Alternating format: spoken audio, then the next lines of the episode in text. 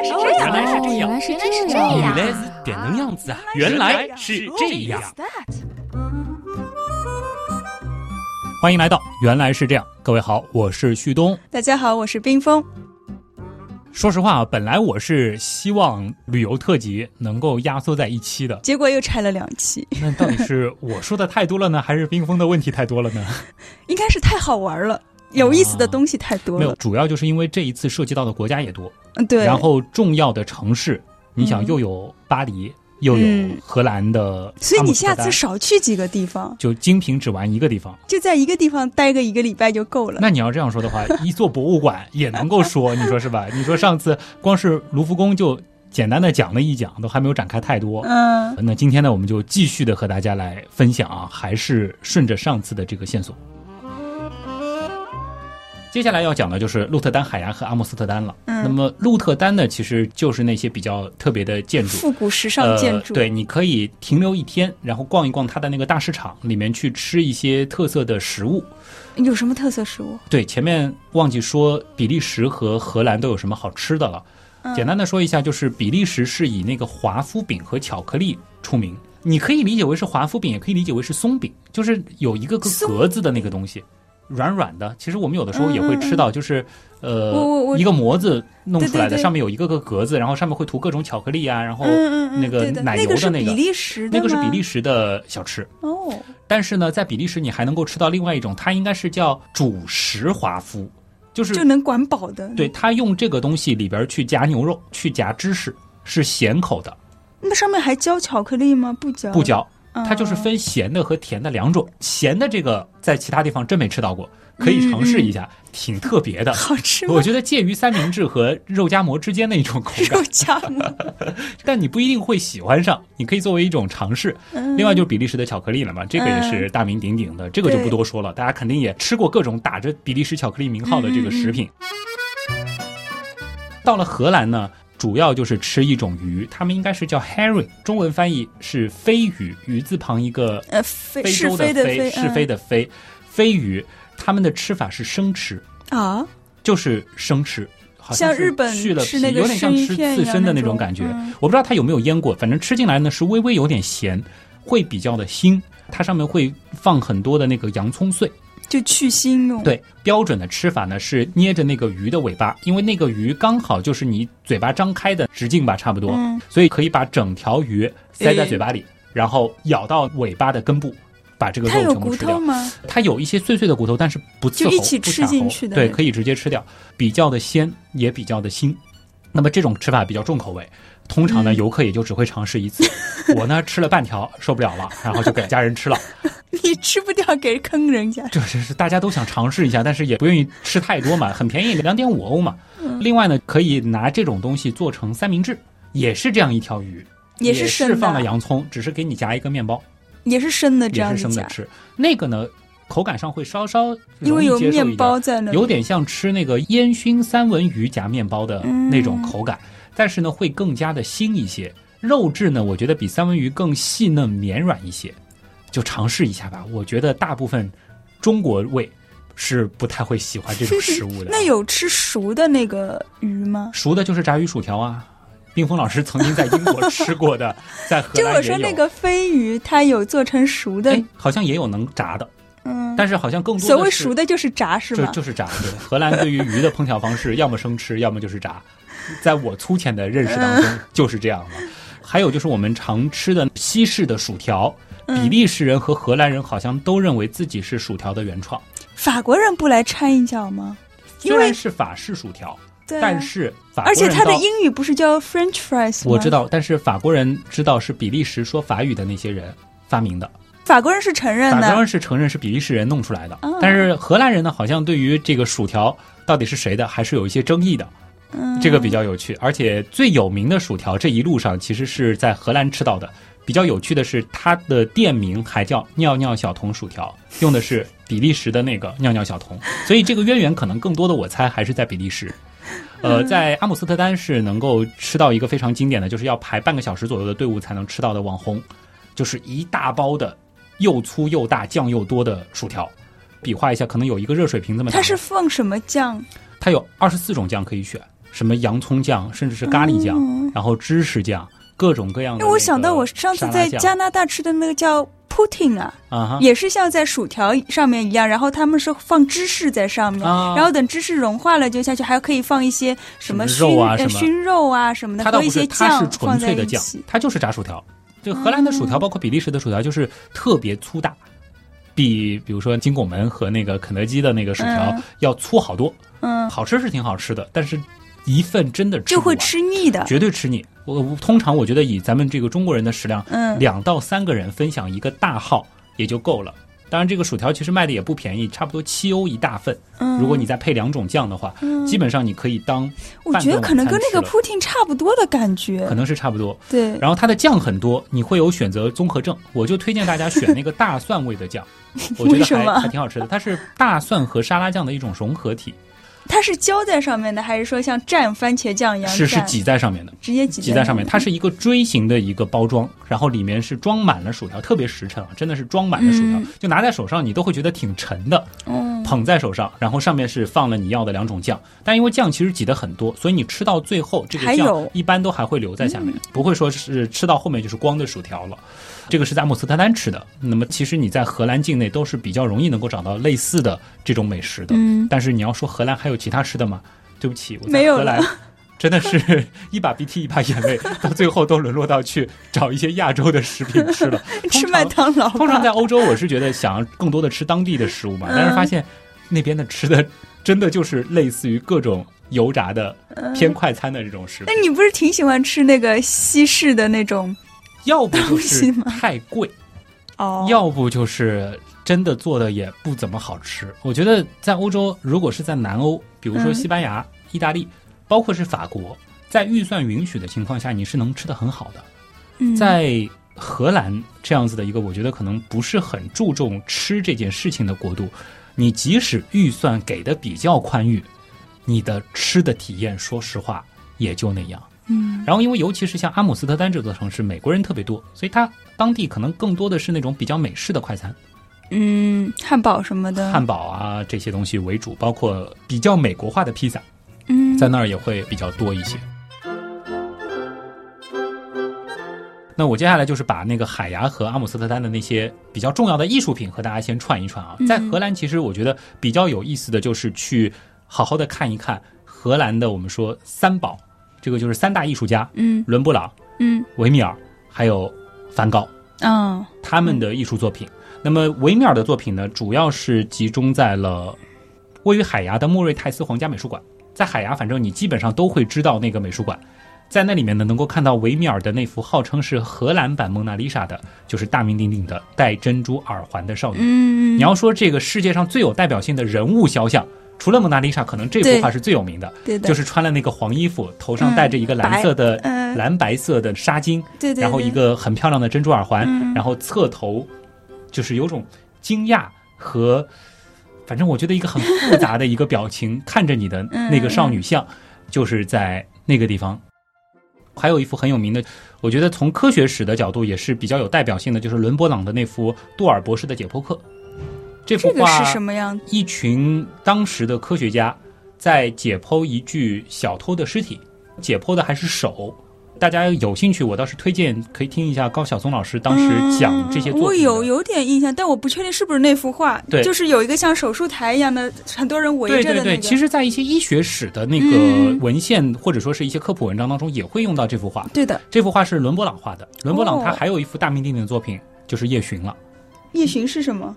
如果说对于西方油画有一些了解的话，基本上都会知道。而且这幅画因为命运多舛吧，就是它历史上被毁坏过，然后被熏黑过，还被刀片划过，然后又修复什么的，这个反正挺折腾的。虽然名字叫夜巡，它其实上是一幅白天出巡的画作，非常大。这个是荷兰国家博物馆的镇馆之宝，非常巨大的一幅作品。这幅画你看到照片，你应该会知道嗯，它到底讲的是什么了。嗯这个是在阿姆斯特丹能够看到。那么阿姆斯特丹呢，还能看到维米尔的另外一幅作品，就是倒牛奶的女仆。嗯，这幅画也很经典。对的对的，呃，那个牛奶就感觉是是是像真的一样啊。就是我觉得当时在怎么说呢？我们说彩色显像技术还没有发达到那个程度之前，他们那一批人，尤其是维米尔，他是把光影和人物这一件事情理解到非常透彻的一个地步。就是你稍稍离得远一点去看那个作品，你就觉得照片活灵活现，照片一样超写实。但走进去，你又知道它是油画。嗯，它能够很好的把光的各种细节通过色彩呈现在画作上，这个是特别服的。就是很多那个特别小的细节，比如说杯子的反光啊什么的，我记得当时都能够就是映出一些室内的场景。包括珍珠耳环的少女，其实你说维米尔的那么多画里面，这幅画画的相对是比较写意的，就它不是刻画的那么多细节的。但是你仔细去看它的那个耳环上的光泽，是映衬出了它的领领子的嗯，以及它的周遭的这个环境。你更不用说倒牛奶的女仆了，就是说墙上的那些斑驳的点，维米尔因为是一个细节控，这些东西全部都没有错过。嗯，我就觉得他能够想出来要在这个上面反映出。这些细节就很不容易。对，然后关键你还要通过当时的各种技巧和技法，把这些细节给呈现在画作上。嗯，你又让人明显的感觉到这就是真实的场景。这个我觉得，所以我就想，它是根据真实的场景画的，还是想象的？但其实还是有修改的。比如说，说是那个倒牛奶的女仆，她可能原来边上的一些装饰品，呃，是不一样的。然后她后面为了画面整体构图的一个平衡，或者说是更。配合它中心表达的主题，她会去涂掉一些，因为油画可以覆盖嘛，所以他会涂掉一些东西，或者说再加上一些东西，这个都会有。所以它可能在真实的基础上还是有很多后期加工的东西，那就更显现出这种人技法上的这个了得了。还有不得不提的，自然就是谁啊？就是梵高了啊。梵高其实是一条主线，前面在说巴黎的时候也会提到，就是说整个这一次在欧洲的重磅的艺术馆当中，其实都能够看到梵高的作品，包括其实，在法兰克福，我还去了法兰克福当地最大的一个美术馆吧，呃，名字应该是叫施泰德博物馆，里边其实也有梵高展，嗯。他是好像之后就是会请那个荷兰的那些梵高的这个作品到那边去，反正整个欧洲对于梵高的这个崇尚 还是有一定的这个热情的啊。包括奥赛其实也是把梵高的作品放在一个很重要的位置做展览的。那么在阿姆斯特丹的梵高美术馆，那就不用说了，是大本营了，真的就是大本营。我记得很早以前上海是有过一次那个梵高的一个，对，有过几次梵高展，类似这样的展，从哪里过来的我不知道。但当时其实很少真迹。也没有什么真迹，更多的其实是一些影像作品。然后他可能会通过这种超高清的那些照片啊，或者是多媒体的手段来呈现梵高的一生或者他的画作。然后在梵高美术馆，你会发现原来梵高那么多著名的画作全部收藏在一间博物馆当中，就是梵高美术馆。但是你知道了这个美术馆的背景，你也觉得这些事情其实是情有可原的，因为梵高在生前，大部分说法说是只卖出过一幅画。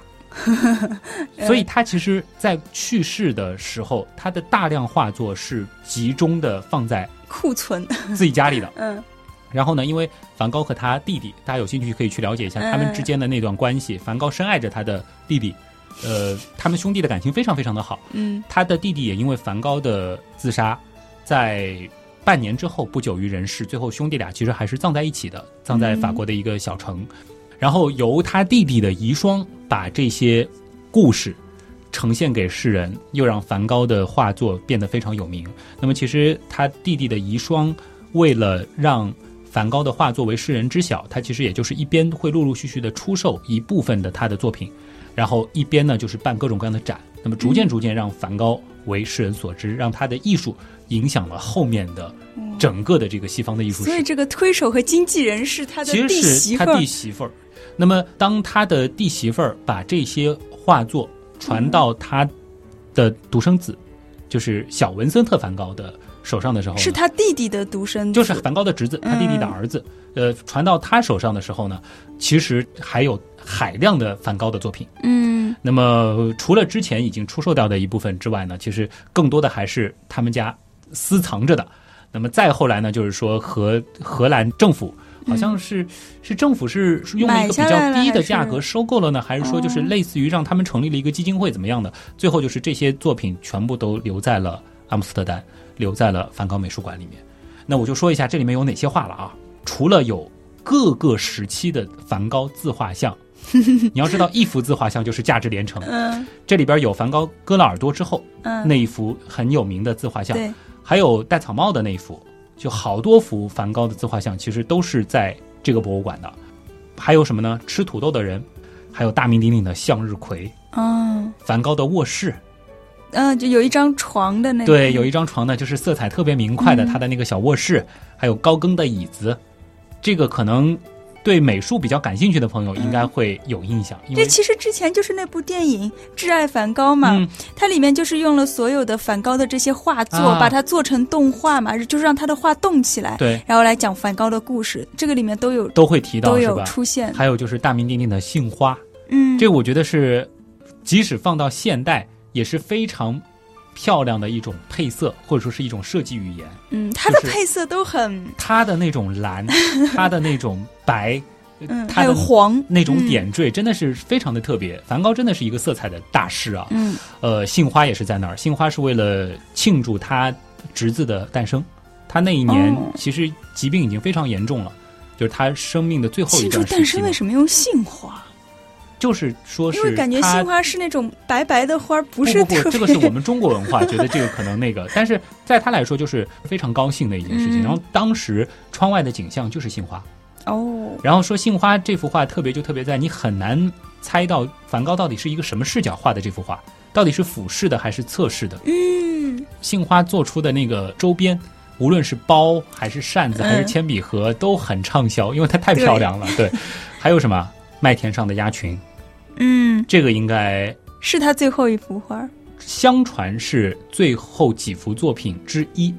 之前一度认为是最后一幅，但是嗯梵高博物馆、梵高美术馆里面的那个讲解也是说了，这个不是最后一幅，最后一幅是放在他边上的另外一幅作品，画的有一点点像是这个植物的根，还是说是一个森林内部的场景，这些都在。但是呢，比较有名的梵高的另一幅《星空》，就是特别扭曲的，就是大家想到梵高就会想到的那幅作品。嗯，那幅我开始以为是在这个美术馆，后面逛了半天没发现，那又查了一下，发现原来是在纽约，嗯，但是被被抢过去的吗？也不是抢过去，可能就是之前卖掉的啊，这个我就不知道了，啊这个怎么过去的了。但是你想一想，就是在一个美术馆里面能够看到这一些以及更多，他是把梵高的一生各个时间段的这个作品全部用讲故事的方式呈现在了这个美术馆当中。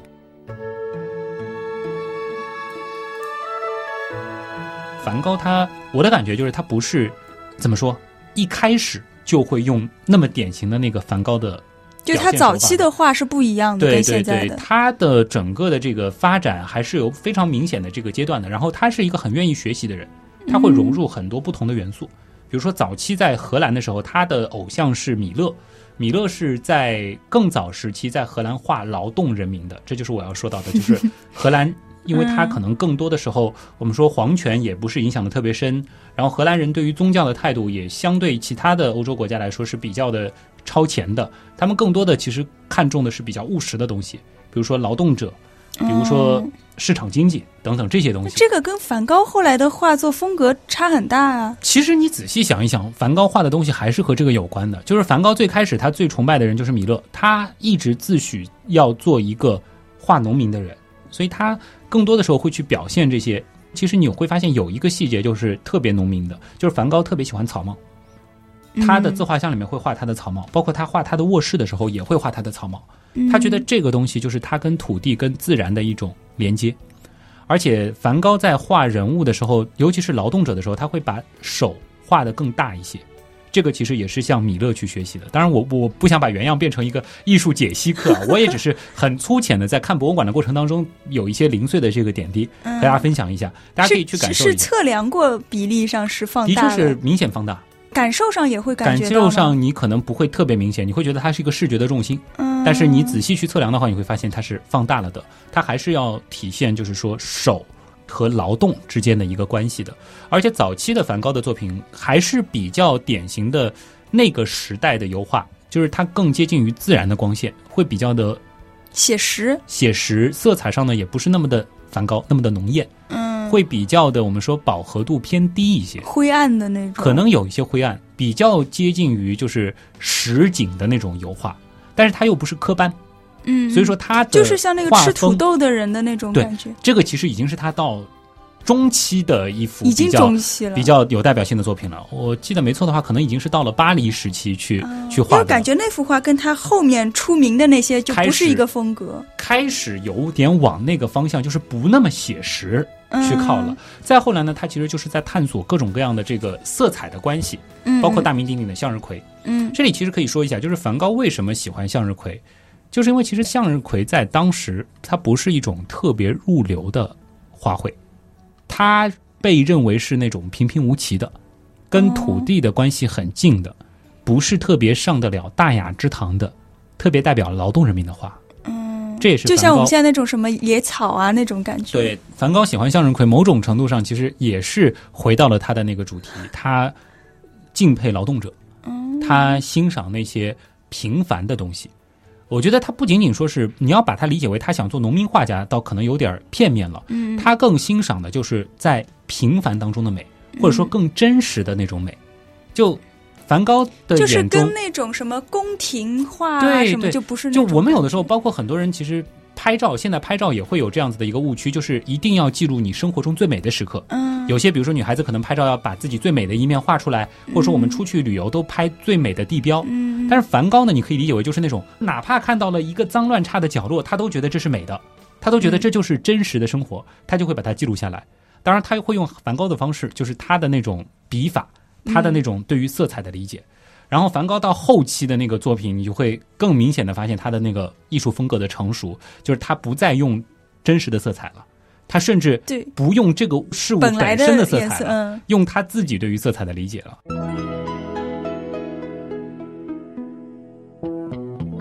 这边好像冰峰有补充是吧？你之前觉得说是梵高还可以从心理或者说是精神的这个角度因为因为之前不是一直说那个梵高是有精神疾病嘛？嗯，说他可能画的那些色彩，其实和他真实感受到的色彩，他就是这个样子的。嗯，有这么个说法，那个博物馆里有这么说。其实我觉得，如果你到现场去看一看，看他早期的作品的话，那我可以说，起码在早期他对于 是因为早期他的病还不是很严重。我不知道，就是早期他对于色彩分辨能力一定是正常的。嗯，然后呢，到了向日葵那幅画的时候，就已经很明显的发现，他是在色彩上做了很大的尝试。嗯，就是说，他想用各种各样的黄来表现明亮这个主题。那就是他在用那种色彩之后，还有没有回归正常色彩的画作出现过？你别说，好像还真没有。但是我们不能因为这样子就 据此的去说，对梵高他是因为他的精神病。或者说他的精神问题，才有了这样的画作。其实整个博物馆他们的整个展示思路也是试图向世人说明，就是梵高他也是一点一点一点变成他最后这样的一个艺术成就的。而且其实，在后期是在和精神疾病抗争，而不是说精神疾病本身。但是是说他是有精神，他的确是有精神疾病。他后面其实是好像又是幻听，又是反正他发病比较严重的时候是没有办法工作的。最后的一段时间就是。只要在发作的间歇期，他就大量的绘画，然后直到走向生命的尽头。对，因为就是会有说他的那些画，因为很抽象嘛，有些就是可能是他的一些幻觉。当然，你要幻听幻视所呈现出来的，包括他后期的一些自画像的那种背景的那种处理，是好像会有点像是那种。这个幻觉啊，或者是比较扭曲的那种现实的那种感觉，但这个我觉得就是艺术的魅力了吧？你可以用各种的角度去平息它，但是你真的站在这些画作面前的时候，我觉得梵高没有被过誉，的确这些作品是非常打动人的。那为什么在当时没有打动？太超前了，就好比在大家都在写文言文的时候，嗯，在大家都在写七律的时候，嗯。你忽然写现代诗，你在当时那一定是不入流的，对不对？就跟宋词，也就是词一样啊。对你可能在写诗的时候写写词，你或者说在大家写词的时候，你开始写元曲，就类似于这样吧。就是你要做一个艺术的先锋，你要做那些不那么安全的艺术创作，嗯，你一定是会冒着不被认可的风险。那么他这个是梵高，这个是完全是独创的，还是？也模仿了什么人吗？他在巴黎的时期呢，其实是受到了当时印象派的一些影响。他看到了印象派对于色彩和光影的那种处理，他会发现原来颜色可以这样使用，不一定是灰蒙蒙的，不一定完全和真实的一样。嗯，这个时候，它的颜色就变得更加的艳丽。再后来呢，他又在这个基础上做了更大胆的尝试，就是把颜色发挥到更极致。然后再包括同时期的梵高，为了他割掉耳朵的那个高更，嗯，他的作品也很浓艳。就那个时候，其实，在就是欧洲有一个比较小众的圈子，是是比较崇尚要对绘画进行一个革新了。但那个圈子也看不上他。也有看得上他的，就包括高更，其实当时对梵高的评价还是比较高的，私人关系其实还是挺好的。但是也有一些人对于梵高的这个作品就是抱着比较不屑的这个态度的。但是艺术的争论嘛，向来都是这个样子。嗯，脑洞太大，休息一下。如果听节目不过瘾，大家也可以到咱们的微信订阅号里去逛一逛哦。和节目有关的更多知识干货，每周节目的 BGM 歌单，还有趣味猜题闯关，都在那里了。微信订阅号搜索“刀科学”，刀是唠叨的刀。也可以去订阅号里面了解一下我们的新书哦。我们为什么这么丑？到了再后面，我觉得梵高就进入到自我世界了，他也就不管你们怎么想了，嗯我就爱画什么画我要表达的东西。其实梵高，我觉得如果不是他最后的那个悲剧，或者说不是有这样一个弟妹嗯，帮忙，很有可能真的就埋没了。嗯因为艺术本身其实还是要和一些精彩的故事对结合在一起，才更有感染力的。艺术品本身其实也是这样，所以有了这样的一个很好的推手之后，才把梵高进一步推向了世界。嗯但是不得不说，就是包括梵高美术馆里面，其实它还有一个部分，就是呈现出了梵高和后续的一些被他影响的艺术作品之间的这种关系。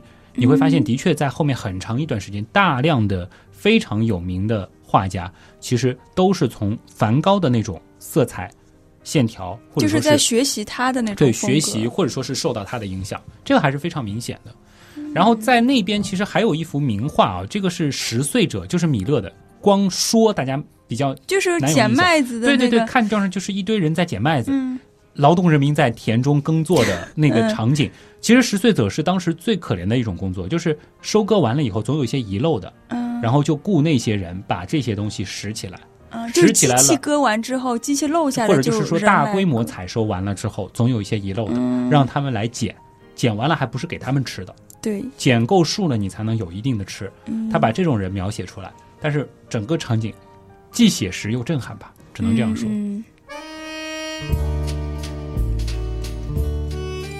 这个基本上就是整个博物馆的这条线了。光是看梵高美术馆、这几百幅作品，花了几乎一天。哇、那你这些博物馆、美术馆，你都用了多少时间啊？基本上都是五六个小时、四五个小时一个馆，或者说是半天或者是一天。所以虽然这次出去的时间很长，你要真的说在外面，都在博物馆待着对，除了在路上，基本上就是在博物馆里面。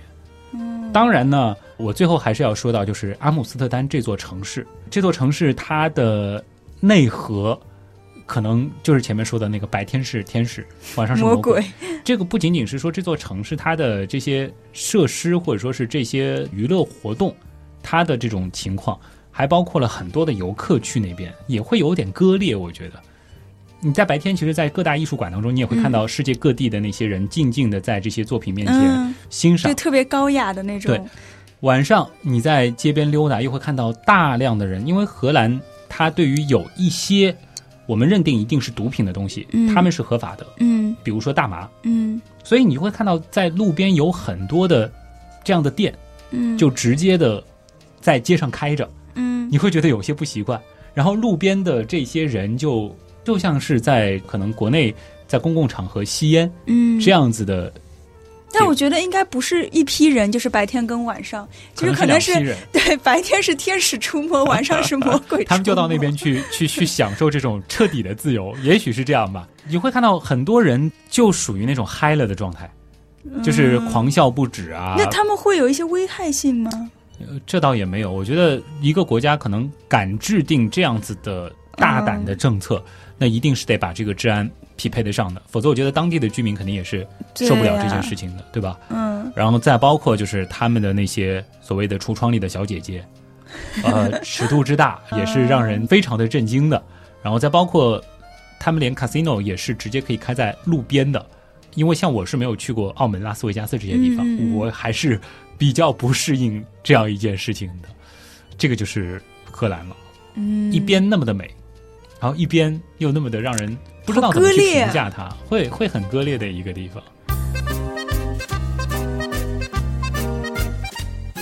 那像这几个国家治安都怎么样？因为巴黎好像之前说会有点乱，尤其是在某些区域。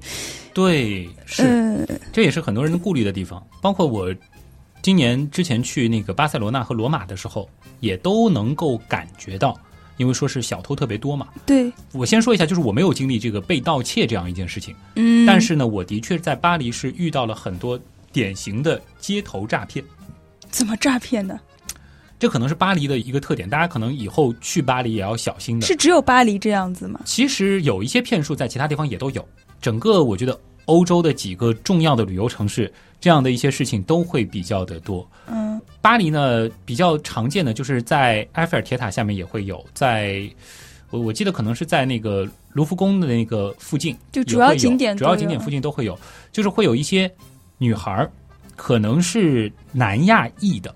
就是如果是单看肤色和长相，感觉是南亚裔的那些女孩儿，会用英语来请你在他们的一个请愿板上签名，说是你签了个名来帮助那些聋哑人士，哦，类似于要征集一些签名，感觉是一件非常公益和正能量的慈善的那种事。对，但是你一旦签了名，他就会顺手问你要捐款。那这个在冰封这边，你就很知道了。心理学上其实有这样一个效应的，就是你先 让他做一件登门槛，登门槛效应是吧？哈，就是做一个小事儿，然后他就可以提出进一步的要求。下一步通常就会让你捐款。那你说我没钱呢？在十到二十欧不等。但是你面对一个楚楚可怜的、一个心怀善意的，又是学生装扮的一个人，你可能会忍不住，对吧？嗯。但这不是他最主要的目的。据说啊，我只能说据说，因为我没有亲眼目击到他们做更进一步、更过分的事情。他在让你签名，或者说是你在翻身找钱包的这个过程当中，他可能会行窃，不是他来做，可能是他的同伙。但是你就在你的包里找钱包，你的注意力应该就在你的包上。但是你前面在签名啊，你签名的时候，你的注意力是在哪儿？你的手是在哪儿？你可能一只手是要拖着那个板，另外一只手是在拿笔，对不对？嗯。这个时候大家一定要小心。简单的做法就是，不要让他觉得你听得懂英语，你就说 no no no no no no，连 sorry 我觉得都不用说就可以了。no no no 也是英语这是一个典型的骗术，他也不是说真的是在向盲人请愿，他就是一种高级的乞讨或者说是行窃的方式。还有一个呢，这个我在罗马也遇到过，在巴黎也遇到过，就是会有一些，这个不带种族歧视，但还真的就是黑人。这个骗术可能就是在他们的一个特定的圈子里边会有的，可能是来源于某一个国家吧，可能他们特别流行这样一件事儿。他们呢会跟你打招呼，嗯，然后先说 hello，什么？对，这个在国外很多啊，你走在路上就会有人跟你打招呼。他会先跟你打招呼，然后夸你好，然后问你 Where are you from？嗯，你如果回答，他就会直接对应你所来自国家的语言，给你简单的说两句，对，很厉害。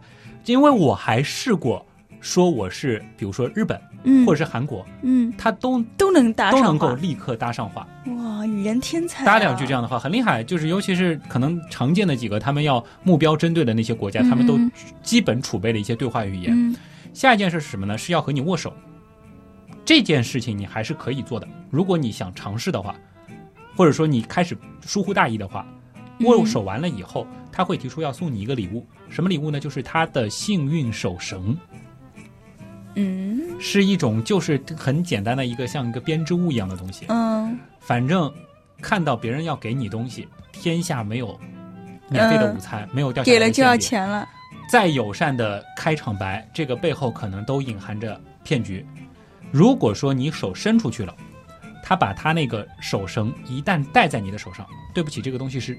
脱不下来的，什么叫脱不下来？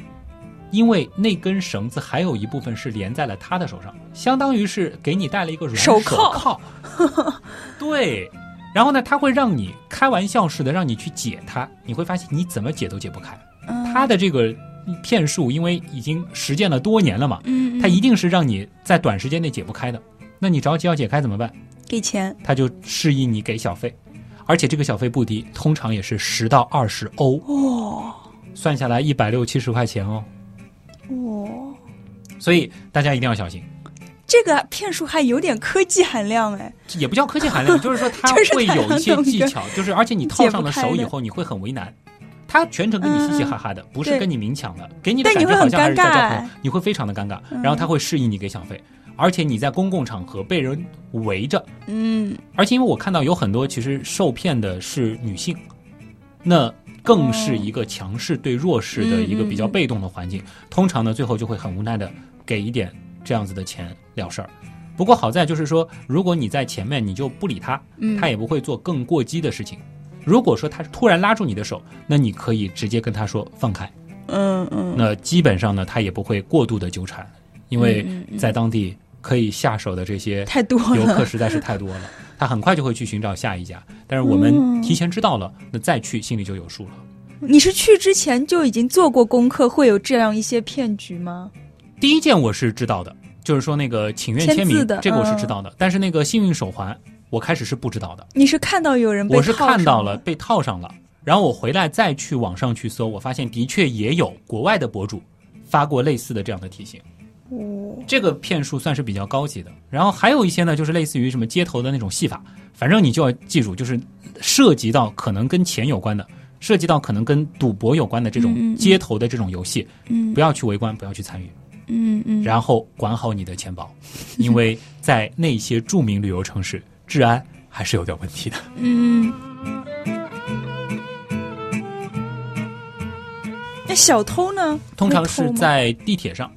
这个可以和我之前在那个巴塞罗那，包括罗马的那个地铁都说一说，就是他们的那个作案呢，通常是会群体作案，嗯会在你不备的时候，比如说你你的那个包背的不是特别好，嗯临地铁关门的一刹那，他人在外面把你的包拿走，等你反应过来，你的包已经在站台上了你人已经在地铁开走了，这个是比较常见的。还有就是怎么这属于抢了，就不是偷了。其实是类似于抢，但是他还是会不和你直接发生正面冲突。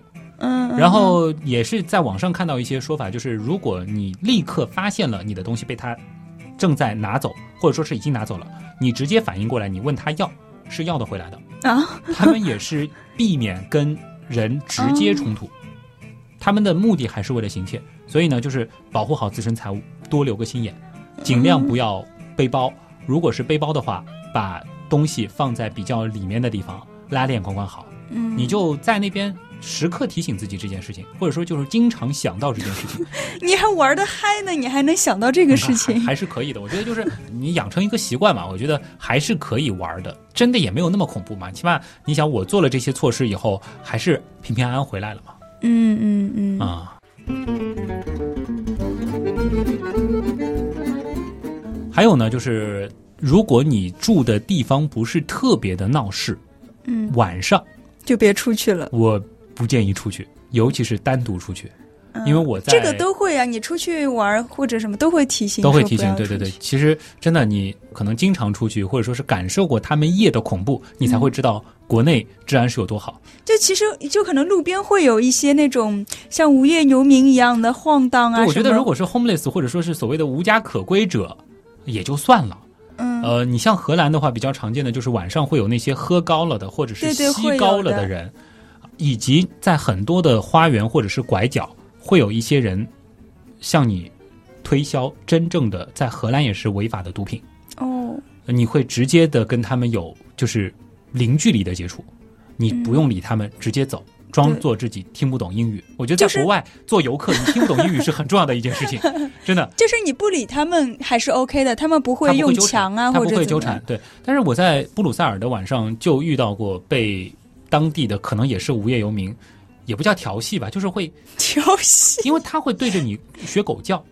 嗯我明显我觉得也是喝高了吧冲着你没有喝高，他一定是没有喝酒，嗯，因为我跟他是擦肩而过，嗯而且跟两个就是像有些外国人会朝着你吹口哨啊，或者什么，他会先对着你汪汪叫，叫完了以后 问你身上有没有打火机，可不可以帮他点烟。但是这个我知道，其实如果你一旦做类似的回应，嗯其实你是会可能被他进一步纠缠的。对的，那我就完全不理，就径直的走掉。嗯，他跟了我几步，还跟了几步，跟了几步以后。觉得没趣儿，也就走了。当然，可能也是考虑到，毕竟我的个子也不小，对，毕竟我也是，对吧？这个看上去也不是那么好欺负的一个样子。那他可能觉得没趣儿，也就走了。当然，他们是两个人，因为当时你你这样子比较一下，其实我还是比较被动的嘛。呃，反正出门在外注意安全吧。晚上如果你自己的酒店是比较偏僻的地方，还是还是不要订偏僻地方的酒店。我觉得相对来说，还是整个亚洲。晚上的安全系数，或者说给人的这个安全感会更高一些。之前在泰国也好，在日本也好，我觉得晚上都没有说这一次布鲁塞尔这种让我都不敢出去。我觉得可能也是文化上会比较的接近，嗯，你就会有一个比较熟悉的感觉。但那边的人可能他们晚上就是会，就他们的文化也是会一种比较嗨的状态嘛。也许是这样吧。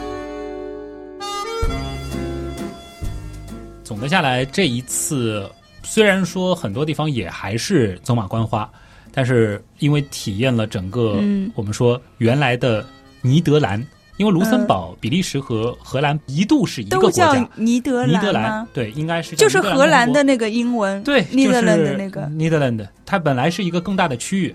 后面呢，这个比利时独立，然后比利时又从卢森堡那边挖出了很多的这个土地什么的，呃，种种这个历史纠缠吧。而且一度法国还占领过尼德兰全境，所以呢，对于整个这个历史上相互联系特别深的这几个国家这一串儿，我们说速览下来呢，我觉得还是推荐大家去走一走的，因为在那儿能够看到很多和我们说上一次在德国看到的那种特别童话的那个西欧场景，嗯，不太一样的。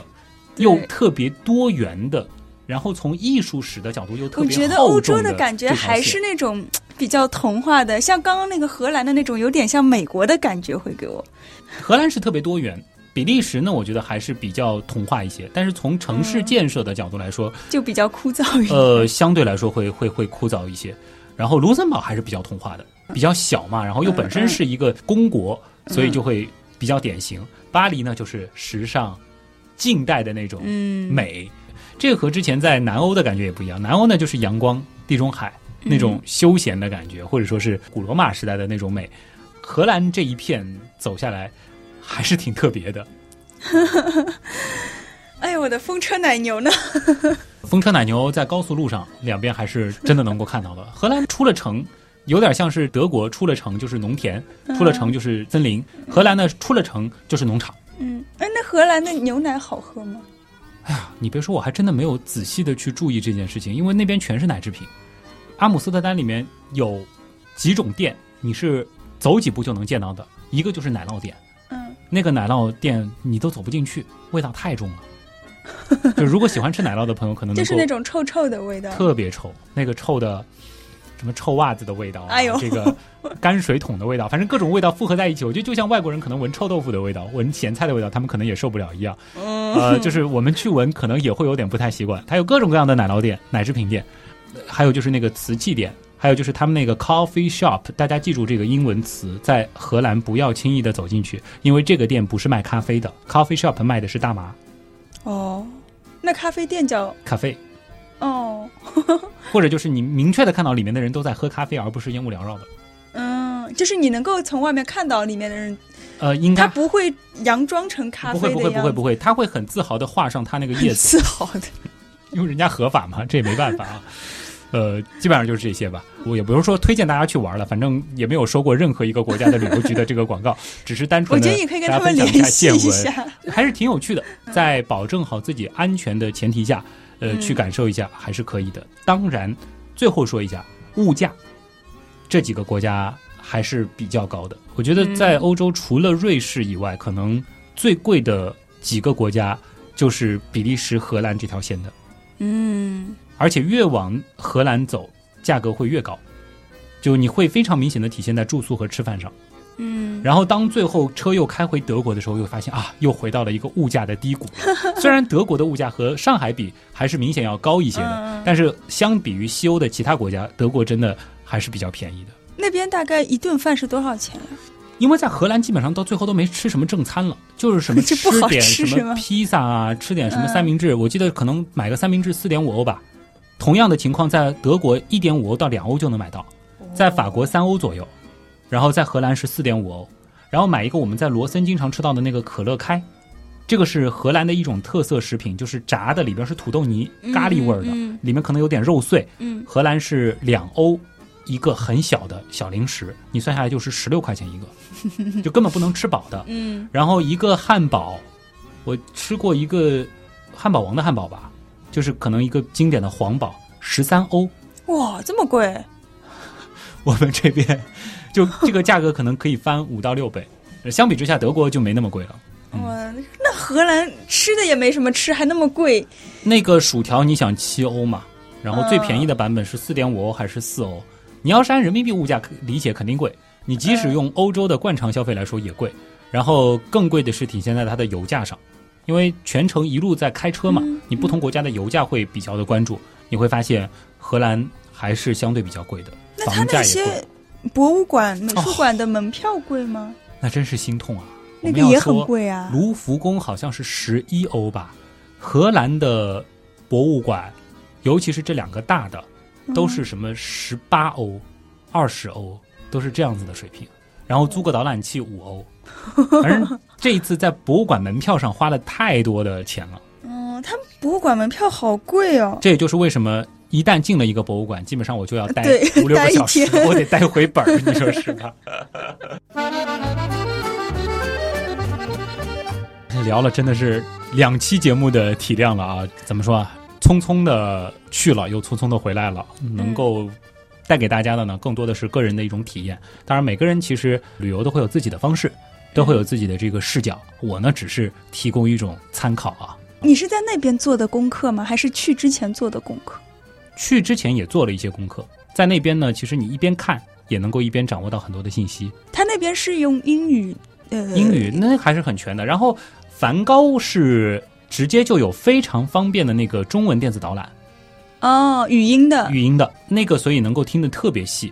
然后在海牙呢是比较运气好的，刚好跟了一个应该是美国小学生的团，他们有一个讲解员。嗯，就是你蹭他们的团，蹭他们的课，关键是他是给小学生讲的，特别他的那个英语就会特别的通俗，而且特别的生动。他会说：“哎，你仔细看这个光为什么是这样？他为什么要在这儿打个光？”就听得特别好。嗯，因此就还掌握了挺多的信息。对对对，就是这样了。反正租导览的话，现在基本上都有中文了，也能够感觉到咱们国家的这个全球范围内的这个影响力越来越大，中国游客越来越多嘛，所以大家也不用太担心语言的这个问题，基本上会英语。也就足够了。英语其实要求也不会特别。那边的人也英语都说的。荷兰的英语实在是太好了，法国的英语是真的很差，但是 荷兰的英语我觉得是接近于母语的水平。法国人会愿意跟你说英语吗？嗯，看到我们这种亚洲脸，我觉得他们还是很主动的，会跟你说英语的。倒也没有会说是装着自己不会说的，可能是一些欧洲人或者是英国人，他们可能会刻意的摆摆谱。尤其是这些国家游客还是很多的。当地人也没有必要给游客摆太多的臭架子，不是吗？原来是这样，就是这样。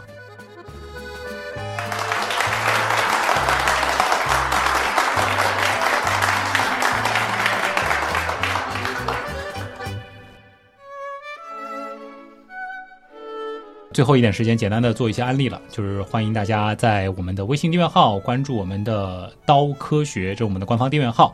那么原品店呢，现在还有很多的这个新品正在热卖当中，欢迎大家去捧场。冰封推荐大家去关注一下你的凹塞印啊，凹塞印做过梵高吗？没有做过，我觉得你可以借着今天这个节目 试着做个分析，因为他到底是什么病，其实说不清楚啊。当时的诊断和现在，因为当时也不是特别全面，然后现在对于当时他到底是一个什么样的状态，其实也是扑朔迷离的。哎，我觉得其实就这个口子可以深挖下去啊，这个有机会。不一定奥赛印，要么原样来一起，也不是不可以啊。那么还有呢，就是我的个人微博是旭东，旭日的旭，上面一个山，下面一个东。另外，我和冰峰在九月份的时候是上线了我们原来是这样的第一本新书。嗯，我们为什么这么臭？在各大平台依然在热卖当中，是欢迎大家来捧个场支持一下。非常有趣的小黄书啊，这个颜色刚好就是我们说梵高的那幅向日葵。它那个金灿灿的背景的那个金灿灿的黄啊，这又强行关联上了，是吧？好了，那么以上就是我们的节目。那么如果说大家想要了解跟节目相关的更多的有趣的知识，或者说是认识更多的同样喜欢原来是这样的好朋友，也可以在 QQ 群里面搜索“原样刀友会”。我是旭东，我是冰峰。再次感谢通过所有方式支持和帮助我们的朋友。原来是这样的发展，真的离不开大家。我们下周接着聊，拜拜。